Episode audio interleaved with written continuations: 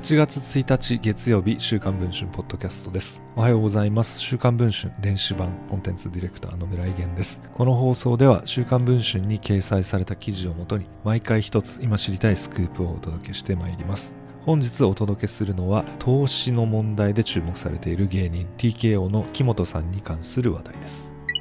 旧知の芸人らの投資に誘い7億円に上る資金を集めたもののうまくいかず大トラブルとなっているお笑いコンビ TKO の木本武宏さん。騒動の発覚後ツイッターでコメントを発表したものの沈黙を守ってきた木本さんが週刊文春の直撃取材に答えました。木本さんの投資トラブルが表面化したのはニュースサイト日刊大衆の報道でした。投資で失敗して相当な額の借金を抱えてしまったと報じられスポーツ紙も後に続きました。7月の初め松竹芸能からレギュラー番組を持つテレビ局に体調不良という名目での出演取りやめと投資トラブルに伴う番組終了の相談がもたらされていました。司会の番組も打ち切りが決まり7月23日付で所属の松竹芸能も退所。実質的なクビだと言われています。木本さんは実は数年前から投資にのめり込んでおりある場所で目撃されています。2019年6月のこと。中目黒駅のそばにあるカフェ S ここは玉石混交の投資話が飛び交う場所としてその筋では知られた場所です。このカフェで木本さんに熱弁を振るう T シャツ姿の男性がいました。腕には高級そうな時計が光っています。ひとしきりその男の話に聞き入った後木本さんもこう熱く語り出したといいます。芸人として売れることに必死で金を作ることをやってこなかったんです。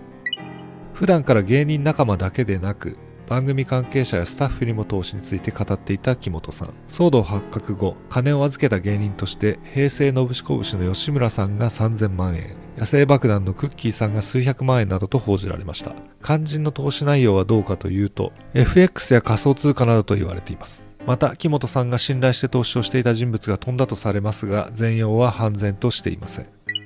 木本さんの個人事務所に尋ねると投資トラブルについてこう説明しました。運用者 A、B に対して木本が数年前から直接出資をしており予定通りに運用され収益がありました。そのことからごく近い詩人に対して儲かった投資案件があるという話の中で投資したいという話になり運用者 A、B を紹介しました。勧誘などの行為はありません。投資対象は FX 及び不動産投資関連です。仮想通貨は一切ありません。紹介したのは約10名。うち2名は木本が直接資金を預かったといいます。A、B とは直接連絡が取れておらず、代理人から受任通知があったといいます。